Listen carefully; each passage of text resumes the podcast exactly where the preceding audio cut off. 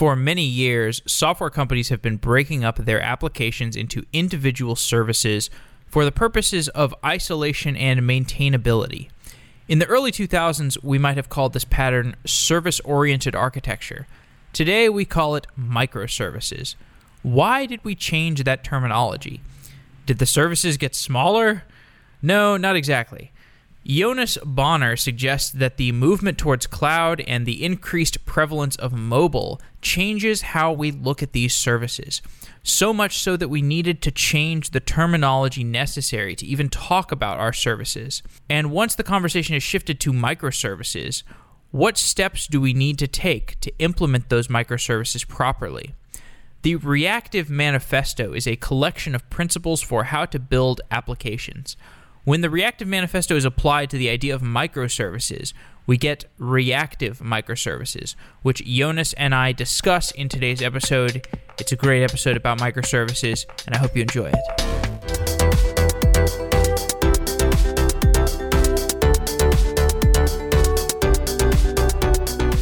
Jonas Boner is the CTO of Lightbend. So, uh, so the story has been told on many episodes of this show that companies are moving from monolithic architectures to microservices. And we're going to get to a discussion of how that's happening, how companies are doing that. But let's start with the question of why. What are the pressures that are pushing companies to adopt microservices? Yeah, there are, there's probably as as many de- definitions of microservices as there are people, or at least there are teams.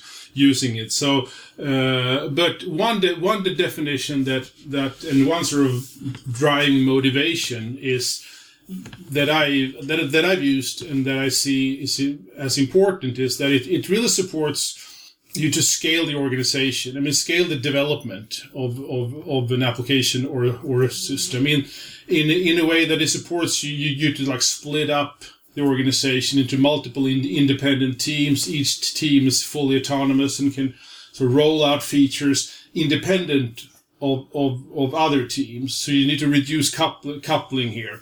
And, and uh, essentially, so you can both de- develop, deploy, and also manage your the services that you as the team develop completely completely independent of, of, of other teams. So, uh, and, and, and this, it's, um, I think that's the reason why, it's one big reason why microservices has, has gotten so much traction lately, especially larger organizations. I mean, the time to market is more important than ever. Systems are, are, are, are getting more and more complex and, and how do you cope with this complexity rolling out features quickly etc but i also think that, that there's another sort of view to microservices that that, that uh, a lot of people miss miss out on and that is that it's it's it's actually a a subset I, I view it as a subset of reactive systems. And reactive systems are designed to to to not just you know tackle the organization development challenges of today, but actually the architectural and the and the the system design challenges, building systems that are you know ready for the for for the promise of the cloud. I mean, elasticity, I mean, being really resilient. And, and, and making use of, of, of both cloud computing in terms of you know, mul- mul- multiple machines as well as, as all these multi-core hardware that we're getting from Intel and AMD. Hmm, absolutely. Every every every day. So so I see I, mean, I, I see there's two two two two different perspectives. I mean, and I think both of these uh, views are are equally important. So you are talking about these uh, some different pressures, and I think um, this is this is an interesting thing to touch on because it's not like microservices are this complete like we have some sort of breakthrough that has totally changed the paradigm from service oriented architecture. It's more that there are all these different things that are going on things like hard like hardware changes uh, uh, increased competition because the cloud has lowered the barrier to entry so everybody has to move faster or else they're just going to get left behind. Um, and then obviously there's the advantages of moving to a more service based with with narrow services, domain driven design.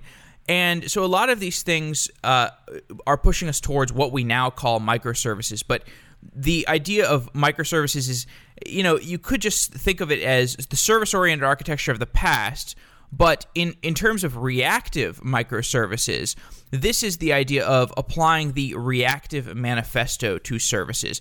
Can you talk about what the reactive manifesto is? Yeah, the, the reactive manifesto is essentially a set of, of, of design principles, you can say, that. Uh, that is not really new. I mean, it goes back to a lot of wisdom in this from the seventies of eighties. Right? I mean, in, in particular, a lot of the work from Jim Gray and, and, and Pat Helland building truly resilient systems, and, and, and, and, and also you know Joe Armstrong and Robert Virding on, on Erlang systems, etc. Uh, uh, building the, the Erlang platform, and I think I think these these guys they were ahead of their time. I mean, they they they really defined what is what is the the the way we need to think about software t- today but today, uh, but I'd say the last 10 to 15 years, so reality has sort of caught up with their somehow original and, and visionary thinking. So, so, so reactive systems is, is I mean, according to the manifesto, and the reason we wrote the manifesto is essentially to try to capture all this wisdom and all the, all the great ideas that are needed more now than ever into a, a sort of a blueprint for how we need to think about system design and and and uh, it's of course I mean it's just a one two pager right? So you it's, it's, it just scratches the fir- the the surface. But what it mainly tries to do is to is to to to to give us and give uh, the community a, a, a, common vocabulary how to talk about these things. Because because sort of their needs for these type of systems. They need to tackle you you know resilience and elasticity, uh, and, and and also I mean concurrency, ma- maximizing utilization of, of, all the hardware we're getting, is has been the same across a lot of different communities, but. But have been talked about in, in different ways and have been sort of approached slightly differently. So so uh, so we sort of wanted to create a sort of common framework for it, mm-hmm. and and essentially the essence of what it's what it's of these principles is they have applications. They need to be responsive they need to be responsive both in, in the in the face of failure, meaning that not not not just when things go well, but when things also start going south, and and and uh, then they still need to be able to respond in a timely fashion. It, it might not always be the response, the ideal response, right? Sometimes we, it might we might need to be to be uh, uh, uh, you know using some using graceful degradation, not being able to to, to, to fulfill the same quality of service, etc. But still, it can't just stop. I mean, I mean, I mean our cust- you, you, so customers and users today they really expect a system to always be responsive, and yes. that's that's also true when I mean uh, when when the system is under heavy load, right? So the so it needs to be responsive also when when when uh, when you get slashed on it, you know, or whatever you want to call it, when like Black Friday happens, etc. And and and and the easiest way is, of course, just to allocate as much hardware as as the peak load time, but that's extremely resource inefficient and very expensive, and that's mm. why we need systems to be elastic, also being able to scale down ah. as as as as the system uh, doesn't need these resources any longer, and and and so so so it's both a bit sort of being able to be responsive, of course, when things go well, but also when things go go bad, as well as as as as as when things uh, when when you get overloaded, etc. Mm. And and and and we really believe that the best way of doing that is is to build it on a message message oriented core, mm. message driven core for various reasons. I mean, but but. Um, that's the gist of it, essentially. Right. Well, so this is interesting because the if you look at the reactive manifesto and you're naive like me, you see okay, there's these qualities: responsive, resilient, elastic, message driven. But the way that you're explaining it is that these things kind of one follows from the other. So first of all, you want to be responsive, but in order to be responsive, even on Black Friday, uh, or from a graceful degradation standpoint, you can't just allocate massive amounts of hardware because that's fairly inefficient. So the idea of resilience, sorry, so the idea of elasticity falls out, or sorry, the idea of resiliency falls out of that, and then from that falls uh, ideas of elasticity, and from that falls out ideas of being message driven. So these four qualities responsive, resilient, elastic, and message driven are the things that ultimately inform that responsiveness and that efficiency that you want to get out of your architecture. Um, would you say that's that's accurate? Yeah, I'd say that. I mean, but, but in in a in a way, is I mean the the qualities that you want is is an elastic and resilient system, and the means to get there is through a message passing uh, uh, architecture essentially. and and there's a reason why why we emphasize message passing and message driven so much. And and the reason is essentially that being message driven means that that you, you're you're sending or you're, you're you're communicating in a fully asynchronous fashion first and also that you add a network boundary between the, the components and that is essential in order to achieve full isolation uh, meaning that components can I mean are are are are are, are sort of completely self self contained hmm. in the, in a in a way that they they can fail in isolation, be restarted in isolation, be upgraded in isolation, but also that they can move around in isolation. So the system can can talk can, can start taking advantage of locality of reference, for example, and optimizing the the, the location of, of, of components as the system is being used. And that's essential also in order to change the topology of the application as it's being used. You don't want the topology to be fixed into the system. Uh, I mean, because in order to take full advantage of, of, of elasticity, uh, you want that to be able to be changed in a dynamic fashion. And the second reason I'd say is also that that message-driven uh, uh, or uh, message-driven architecture is is the foundation for what we call location transparency. And this this means that we're whenever you call you're, you're, you're communicating with a component you don't need to care where it's actually residing right now. You compute, you communicate it with it as if it is in process. But it might it might be in process. It might be in process the first time you communicated. Ten minutes later, it might actually might have moved, and and and you don't need to care about that really, uh, since since since uh, and it's very different from from traditional you know RPC. RPC tries to do that by by emulating method did, did method dispatch. You know, so in process method dispatch. So trying to fake that there is a network and fake that there is distributed computing going on.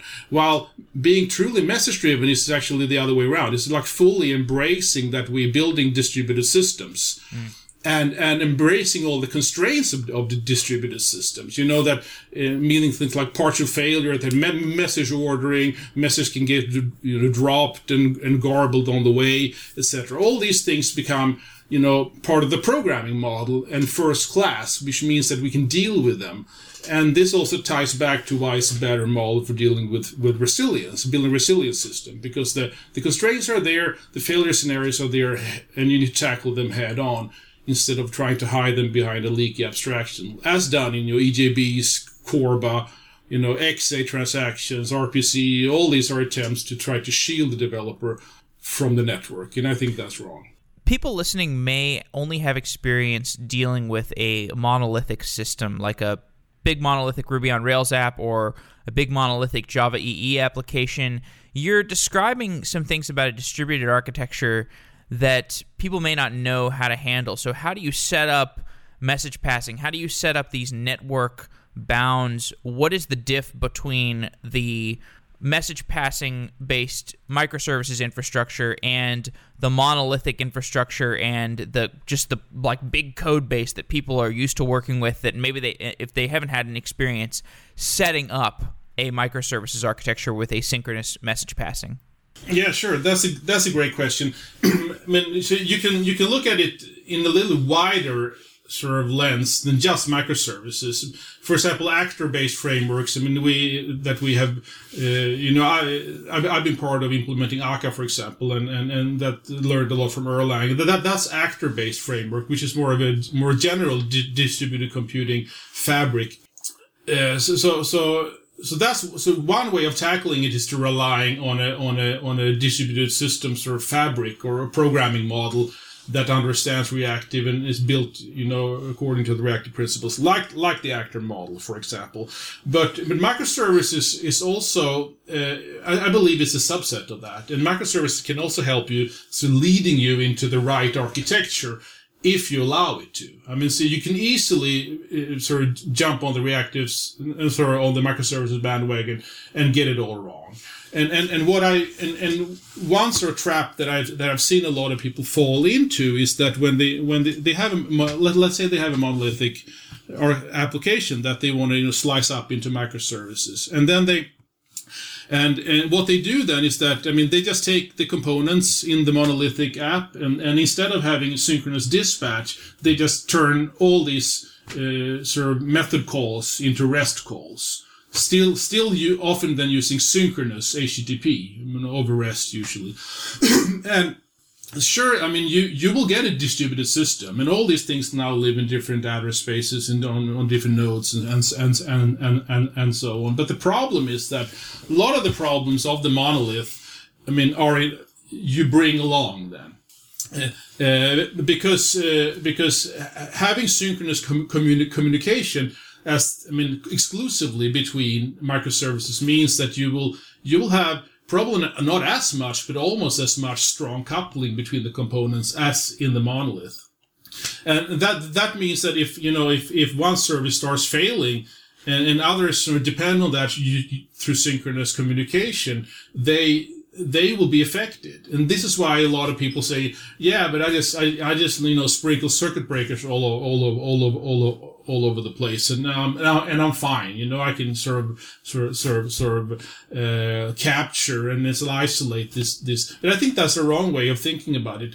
Uh, I, I believe that, that you need to completely, fundamentally change the way you think about communication when you break things up into microservices. And certain things lend themselves a lot better to messaging. Not saying everything. Certain things are naturally, inherently syn- syn- synchronous, and then they should be, be, be implemented using synchronous HTTP, for example, or another mechanisms of, of synchronousness. But, but, but, but I believe that messaging is a great sort of way uh, to approach things as the default because it gives you all these things that you that you want. It gives you complete loose coupling. It gives you no dependency between them, full full full isolation, and and and it, it really allows you to scale uh, uh, with at, at ease. So the difference between synchronous and asynchronous message passing would be that synchronous message passing you make a request or you send a message to something and you block until you receive a response. Asynchronous, you make a request and then you continue on doing your work, and then at some point in the future, you get a call back from the requested service that you made a request to. Is that accurate? Yeah, so uh, yeah, sort sort of. I, I, I usually like to spl- split it up into into two different things. First, you have you have synchronous versus asynchronous I/O, and that is about sort of not blocking threads. I mean, being sort of resource efficient, right? Uh, uh, uh but then you also have uh, sort of more conceptually synchronous communication, and and that is about not blocking requests from other from from other type from, from other services. And asynchronous communication allows the the sender and the receiver to not be the be present at the same time. Mm. But, but but being syn- being synchronous forces you to have the sender and receiver communicating at the same time, right? So so uh, uh, I usually talk about about it in that ideally you would like to get to decouple communication into in two different axes. First, in time, uh, uh, and that is essentially what we what we're talking about here. I mean that that that that you. You, you, you that you don't need is the, the serve oh, sorry the the sender and the receiver to be present at the same time, hmm. but you also but the other axis that you want to to to to uh, uh, is sort of also uh, sort of embraces that you you, you want to to, de- to decouple the communication in in time no so in space as well. And and and that is what gives us distribution. So so so I so both of these axes are equally important I believe and and and uh, for for for true decoupling. Since we're talking about communication we should touch on the event sourcing CQRS pattern. We have had a number of shows about this recently. The idea of this pattern is whenever you have an action in an application, you can model that action as an event. You put the event on some sort of pub sub system or a queue, and any subscriber that wants to respond to that event can subscribe to the channel for that event type. And it's a way of decoupling the publishing of the event to the processing of the event from all the downstream services or data sort databases that want to process that event. Why is CQRS useful in a microservices architecture? And what's what's the relationship between the CQRS pattern and this asynchronous message passing that we're talking about? Yeah, that's a that's a great question. I think that that if you have built a system using primarily using me, me, using messaging, then you already have of messages uh, flying around in the system, and messages can be can be either uh, sort of representing sort of commands, meaning that you want someone to do something. Commands are are are, are side effecting uh, in in in in nature. You will you so you want to like enforce or like try to get someone else to do something right to cause an effect. Uh, it, they can also be events, as you as you've described, and events are facts. They they they uh, sort of are are emitted when something has already happened. Uh, uh something, and I think commands can be they can be re- rejected, but events can never be taken back. You you can never take back the something a fact that something has already happened but but but that said, I mean, when when you have a fully asynchronous system with messages and events flying around the system, then then event sourcing or command sourcing they are actually two different beasts. Together with CQRS is usually a, a, a very natural way of of doing persistence. Uh, command sourcing if i should just go into a little bit detail explaining uh, command sourcing means that you that you store all the commands flowing around in the system or actually commands to a specific component. You store that in an in a, in, in a sort of transaction log, in an event log or or, or a command log. That so that if the component fails, it can be you can replay this full uh, log, uh, uh, and and and having you know uh, sort of the all these side affecting operations being being performed on the component, bringing him up to to to, to the state he was when he crashed. Another way of, of, of doing it is not to do anything with the commands, but only to store the events, the, so the after the fact that something has changed in the in the in in the in, in the in the component, and, and only re, re, replay that, not the side effects, to bring him up to where to where he was. And this is essentially what we talk about with the command and, and event sourcing. CQRS adds yet another layer onto that, in which you separate the write side, the writing to the event log, from the read side. You know, the, the ultimate way of representing uh, uh, or actually or, or, or, or, persisting an object in a in, in a message driven system as I think is to use the event log but the event log is not ideal for for, for things like like querying and reading and and and and, uh, and analyzing sort of this state and, and so that's where CQRS comes in, because in CQRS, then you can have also sort of emit the events out to, to, to the read side and have the read side store that in an, out, in a, like an ultimate format for querying, often the SQL databases or something like Cassandra or something with more rich querying capabilities. Uh, and um, so then you can have the optimal sort of format for writing, the event log, and optimal format for reading uh, whatever I mean, SQL databases or something that you would like to use. Are we buffering the the the events and the commands on the same platform that we're sending messages between microservices? Uh, you can, but often you use di- different machines, right? And, and, this and this means that there there is usually latency between the write side and the read side. Uh, this is why it's extremely important to fully embrace eventual consistency, which I think is is is not inherent. I mean, uh, just thanks to this way of, doing persistence, but the fact that we we that we are doing distributed systems, and and uh, and then you have to to a large extent exp- uh, sort of sort of model your system in a way that eventual consistency is okay We've been focusing on the message passing component of the reactive microservices architecture. Our architecture is becoming increasingly mobile and transient and ever changing. These nodes die, a service might scale up or down.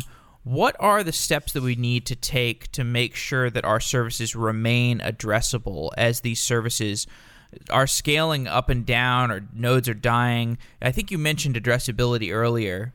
Yeah, so that ties into what, what, what we what I call and a lot of people in the reactive systems community call location transparency, and and that's essentially by never communicating with the with the with the component directly, but you have a level of indirection in which, in which you you communicate with the with, with, with a proxy or or, or, or, or with a, with an address or uh, it, it, it, can have many names. In Akka we call them actor ref in Erlang, you call them, they, call them PIDs, process IDs. But, but having this level of indirection means that at, you, you never have to worry that that component is up or not.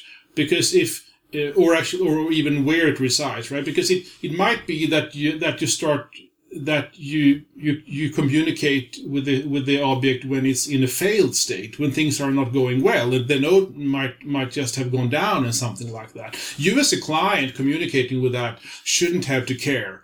It should be a part of the runtime to restart that reloc- relocate it to another machine if necessary etc and if you have this level of indirection and you're only communicating with this with this proxy or, or whatever you want to call it this handle that means that you can buffer messages there, for example, and and and and, and while this while the the component is being down, the actual the runtime instance of the of the component, and once it's up uh, somewhere else or, or where it used to be, you you you can you can you can sort of flush the buffer. Uh, it also means that if if the if the component is indefinitely down, you can just start you can re- redirect these messages to what we call the dead letter queue and and and and have it have and have all these lost messages, so to speak, not being lost, but being able to be mined and be and be and be and, and be logged and and and and uh, have someone no, be notified that you have all these messages that didn't have anywhere to go, etc. So so these these uh, these references should always work. And, and are always sort of available until, I mean, US developer, I mean, sort of permanently shuts it down and notifies all the clients about it. Uh, or, or, or, or, or the sysadmin does that through, through, through, through some other mechanism. You give a great explanation of the abstract and the the reasons why this is an appealing feature to have this uh, this address this constant addressability this layer of indirection. Can you talk more about the tools that we use to actually implement this and how that infrastructure fits together or how it's configured? In in Akka, as I said, we have uh, which which uh, which implements the actor model. We have actor refs. And and and, uh, and and and these are like handles that can be sent around, put in messages. They're they're serializable etc. And, and they are completely decoupled from where the actual where the location uh, from where the where the actor is actually running. And Orleans is another actor framework from .NET. It has the same idea. They call them actor proxy. Uh, and, and they actually they go even one step further is in, in that if you never communicate, I mean, if you instantiate an actor but never communicate it, then it's actually never even instantiated. They only instantiate these actor proxies, these handles first, and it's only when you start sending messages that the actual runtime instance becomes alive. So, so which is very interesting for resource efficiency, etc. Uh, when it comes to microservice design, you, you can do something similar uh, and and it's often sort of backed up by, by some by some some sort of service discovery mechanism. Like like you look up an actor address uh, in the service locator or, or service discovery mechanism. Either either is built into the framework like, like it's itself, like we do in in in Lagom, which is our microservices framework, or you use something like like uh, like HashiCorp's Consul, or, or some people use Zookeeper or whatever to look it up the problem there, if I mean, is that you then you then you if you don't have you know this this uh, this um, handles like a physical representation of that means that you need to look look up the address per- periodically or or every time you call you, you call out to make sure that you always have the right one because it's not maintained automatically for you. Microservices themselves are are easy to reason about from a boxes and arrows uh, drawings standpoint to some loosely coupled services that are communicating with each other. Where it actually gets difficult, and you write about this in your book, is that there's these things around them like discovery and coordination, security, replication. Within a single service, it's really easy to reason about the consistency guarantees, but the same is not true for the overall system, especially when we have these features that I just mentioned this discovery, coordination, and so on. How should we reason about the consistency guarantees of the overall system? Because this seems a lot more complex than the consistency guarantees of a single service. Absolutely. I think, I mean, when you, you're absolutely right. I mean, that that building one single microservice that a lot of sort of a lot of microservices frameworks they focus on. They do, making it easy to scaffolding for for for a single service. It actually doesn't buy us that much. Of course i mean it, it, there is it's important to get each individual microservice right but but microservices they come in systems always. And it's and it's always in the space between in this void between mean, sort of components or, or, uh, distributed components that all the bad things happen. But it's also where all the good things can happen, you know, where you can get scale and resilience and all these things. But but that's but it's in the space between that's all the hard things that are. So that that's where I think that that we need to put some more focus on that and not not just talking about how easy it is to to to to, to create single microservices. And, and and the hardest thing, as you already mentioned there, is what do you do with state? I mean, how do you make sure that that that your services are consistent, uh, have a have a sort of stable view on things that they have they need to have agreement upon. Uh, I, I I think that the first rule is to try to minimize communication between microservices as much as possible, ideally to min to bare minimum. Uh, uh, because communication means means means some sort of coordination of, of state. You publish facts that others need to care need to care about, etc. And and, and and and and and all kind of communication is is costly, but coordination of state is is is what is where where is where it really slows slows down. Mm. You know, you know, people talk about I mean, sort of locks and in, in, in, in is is bad for for concurrent programming, right? Because locks make sure that you uh, sort of sort of forces you to wait. That one thread needs to wait on the resource for uh, that that that some other component is currently using.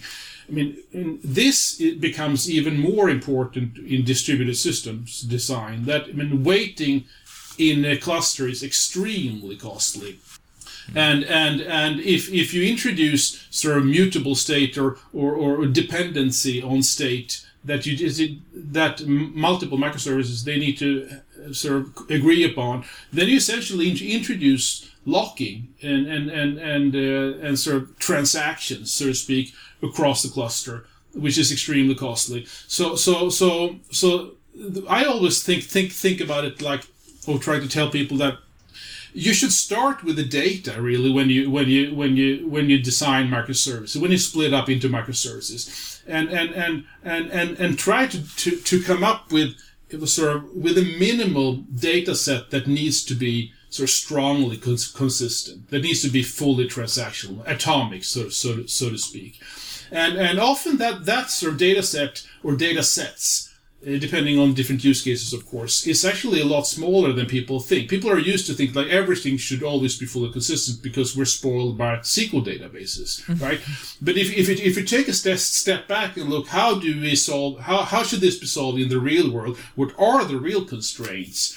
And, and, and then, and then try to minimize the, the consistency boundary essentially that needs to be strongly consistent and then you often using the denormalization, of course, and so splitting things up, and uh, and and and there and there you often have your your microservice, and if if you think about it like that, then then then you decouple the microservices from a data dependency standpoint as much as possible, which which means that they don't need to coordinate state between themselves as much. which is which is which is very very important. Can you give an example to make this more tangible for the listeners? So you you're talking about this idea where if you have services that are dependent upon each other and you're trying to make some sort of stateful thing happen, you get blocking and you get wasted CPU cycles. Can you give an example for how this might happen and a bad way to architect it and a good way to architect it?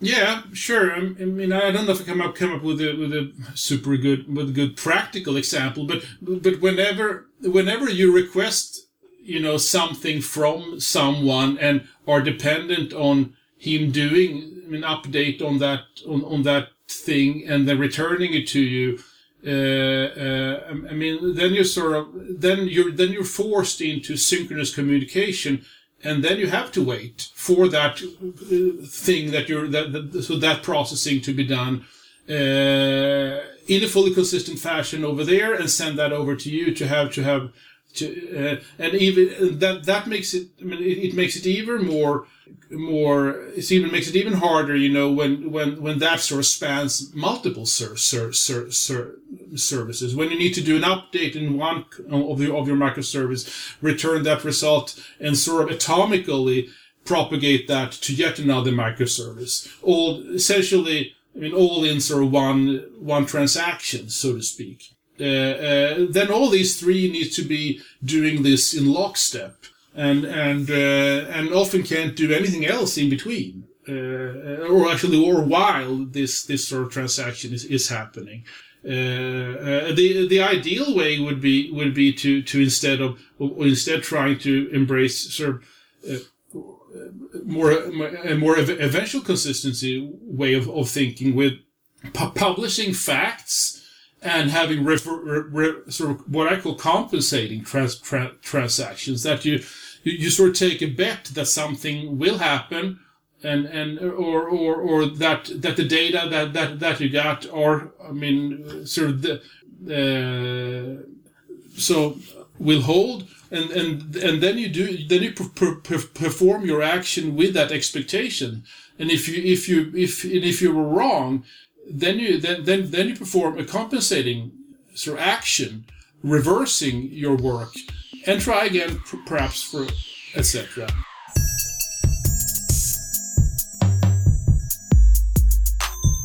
Well, you're talking here about graceful degradation. Maybe we could talk about cir- the circuit breaker pattern here.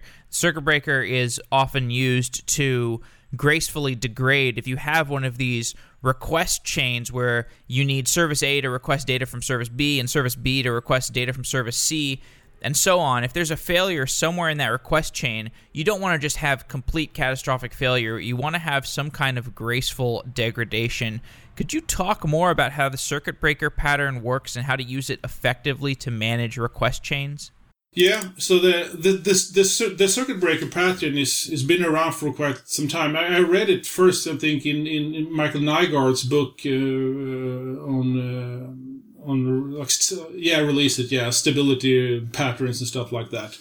Exactly, and and it's it's it's essentially a, a, a state machine where you where you can have. I mean, if if everything goes well, the default is that is in that is in in a closed state, meaning that is sort of that is sort of uh, it passes through everything, uh, all the all the requests. I mean, as you would expect, right? But if if something goes wrong, then it goes then it sort of trips and it goes to its open state. That means that it doesn't allow any request to go to go to go through, and there there's usually a sort of some sort of timeout that says like within ten seconds it might be okay to retry, and then it then and then it passes it lets one transaction through or one request through. And if it if it fails again, then it goes immediately back to open. But, then usually some sort some sort of exponential back off policy. So then it waits perhaps 20 seconds and then one minute or whatever it is, right? But and and uh, and if it succeeds, then it usually goes sort of uh, uh, uh goes back to closed, right?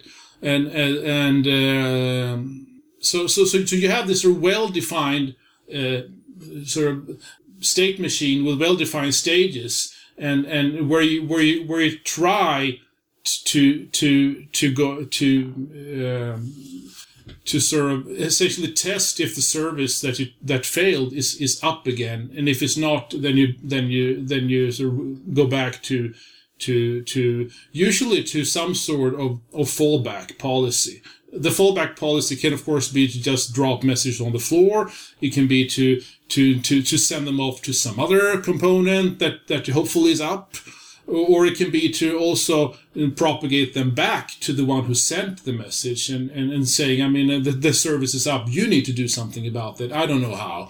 And, uh, and it can also be, you know, falling back to a, a, a less, uh, less nice, but some, but, but a lower quality of service, essentially.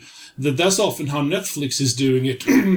Uh, in in in that I mean if if if parts of the catalog is not, is currently not available then it, it, it then it, it shows you what it what it what it can and and and and, and try to like limp along as long as possible un- until full functionality is restored.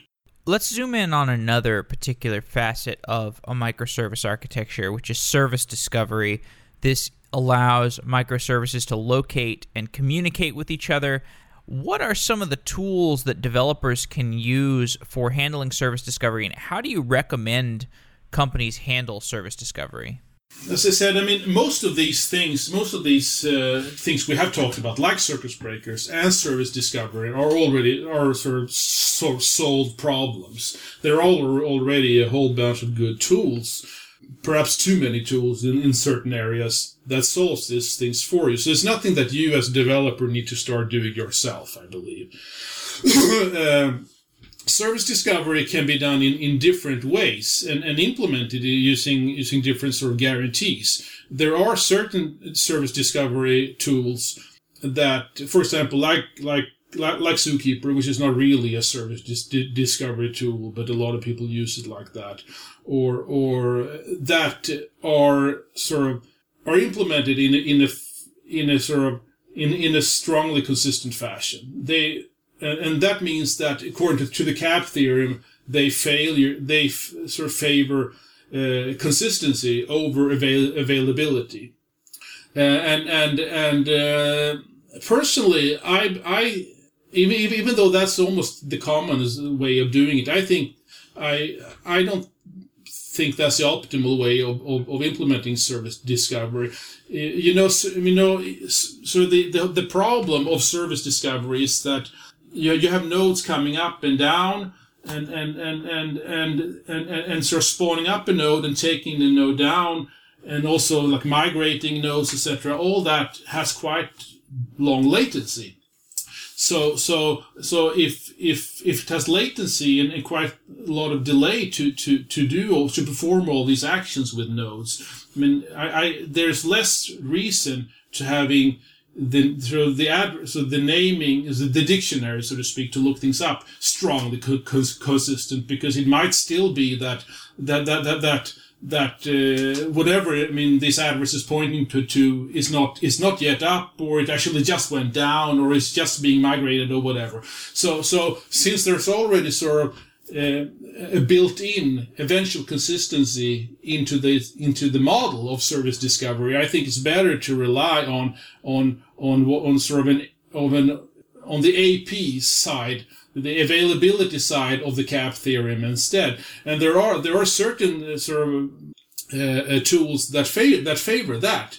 Uh, uh, for example, the one we have in Lagom uh, favors that is using com- uh, CRDTs, I mean com- commu- commu- community or conflict-free uh, re- conflict-free replicated data types to propagate out know, this this the changes in in in in in these addresses and sort of in a fully eventually consistent fashion in a way that will eventually co- con- converge with with some delay. Uh, other tools that, that favor availability are is Netflix Eureka, for example, and etc. And um, so yeah, so so there's so two two different flavors of it, and I, I I usually tend to personally lean towards the availability side, sacrificing consistency when it comes to this. And I think from my shows with Netflix and Uber, those two companies definitely agree with you on the availability over consistency model. Um, So you work at Lightbend, and Lightbend is very interested in microservices right now because you are building this Lagom framework, or you you have built it already. What is the Lagom framework? What are you doing at Lightbend?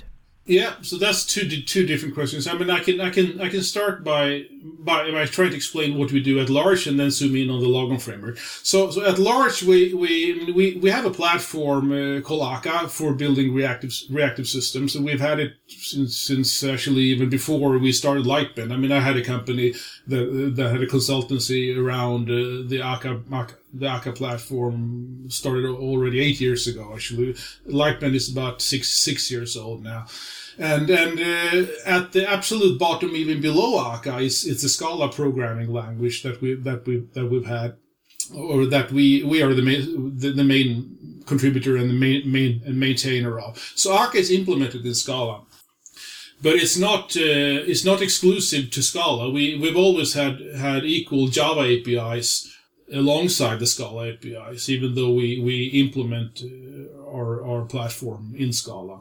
And then we also have the Play framework, which is which is sort of like high a high, high productivity framework for building web apps, uh, even server side templating, like the Ruby on Rails sort of sort of, sort of, uh, sort of development console with like really fast turnaround times, etc.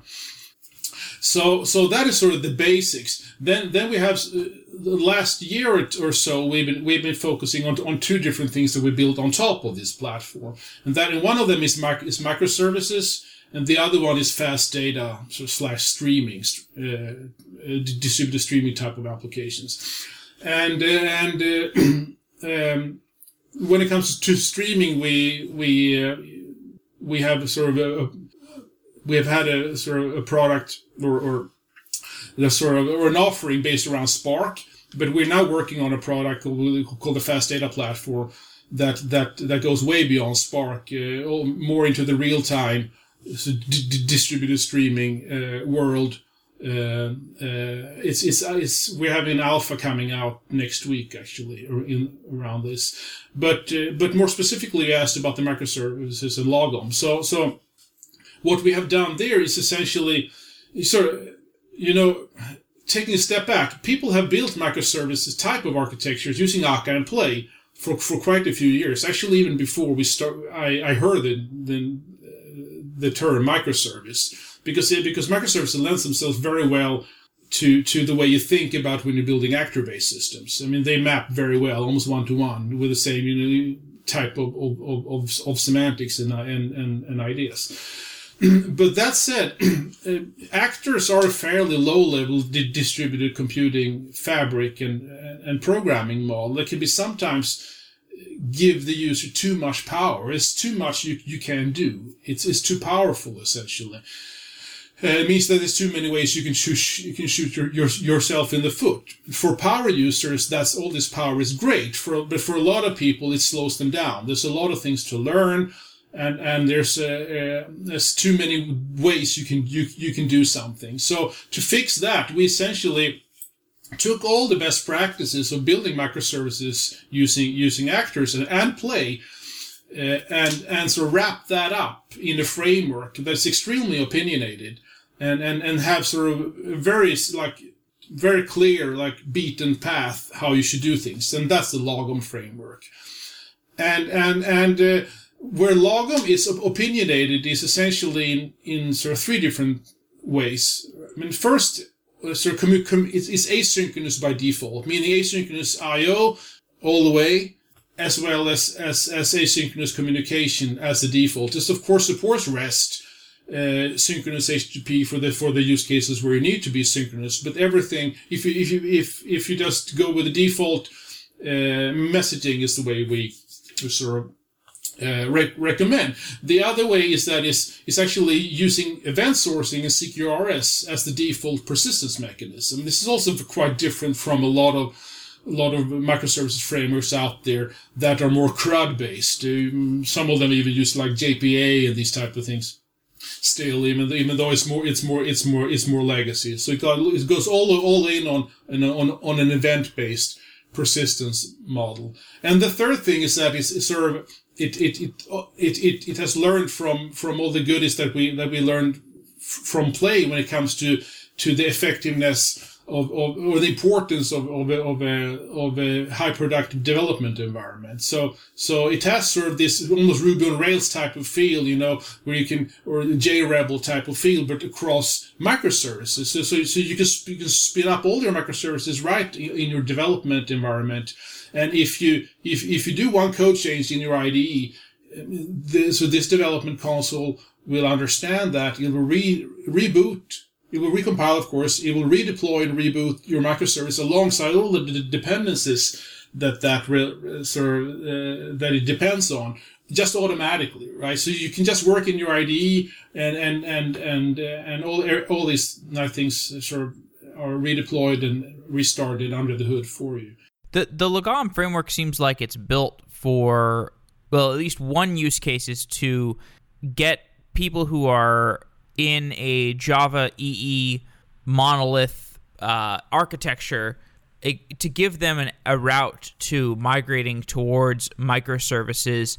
Um, could you, uh, as we wrap up, can you talk a little bit about how, what what is that migration path? Because I imagine that is very difficult if you've got this huge Java monolith and and then you're presented with a with this um, comprehensive framework that uh, allows you to move to microservices. What is that migration path. Uh, you're right. You're you're you're right. I mean, the ideal scenario is, of course, if you have greenfield development. I mean, you can you, you can just go all in and do everything from from start. But a lot of a lot of companies don't have that that luxury, and they they want to modernize their existing uh, applications, often monoliths, and, and often you know JE based, uh, uh, meaning servlet based, uh, and and and often JPA and, and and stuff like that.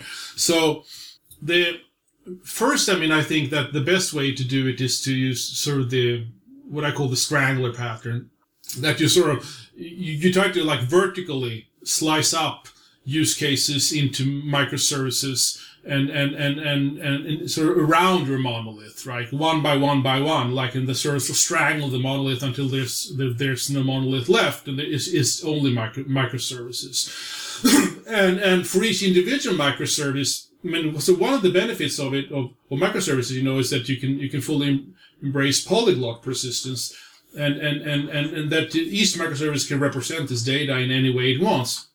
This means that you, you can actually choose to not go all in with event sourcing and CQRS as the first step, but you but you you you continue to use JPA or JDBC uh, uh, for for certain microservices until you feel that you are ready to to to to go all in on something like event sourcing if it fits, right? For certain applications, I mean, CRUD, for, for certain microservices, I mean, CRUD based might be the way to just go.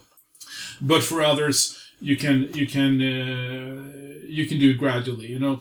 And, and, and Lagom has JPA and JDBC support as well, right? So, so you, you can start with by not being completely opinionated uh, and and and and take uh, you know sort of tackle the complexities one by one. The first one might be to to to to to uh, the, the first one might actually be to just do everything with the rest and see okay where where are the uh, uh, what are the problems with this? I mean, where I mean, where where does it impact scalability? Where where does it mainly impact resilience, etc.? And in these places, only move to a messaging based based solution between microservices. And, and and the same thing i mean with with with persistence. I mean continue using jdbc and jpa as a start and then slowly moving towards more event based event logging type of persistence if you feel like you need to. Uh, uh, so I think you can be pragmatic and, and not being only religious about it, even though Lagom tries to be opinionated all the way through. Well, I don't want to take any more of your time. Jonas, thanks for coming on the show. Uh, I'm going to have your colleague Markus Eisele on soon to talk about developing reactive microservices. I feel like today we talked about a lot of the concepts that make reactive microservices appealing, and I'm looking forward to my conversation with Markus about how to bring these into reality. Um, I think there there was also a show.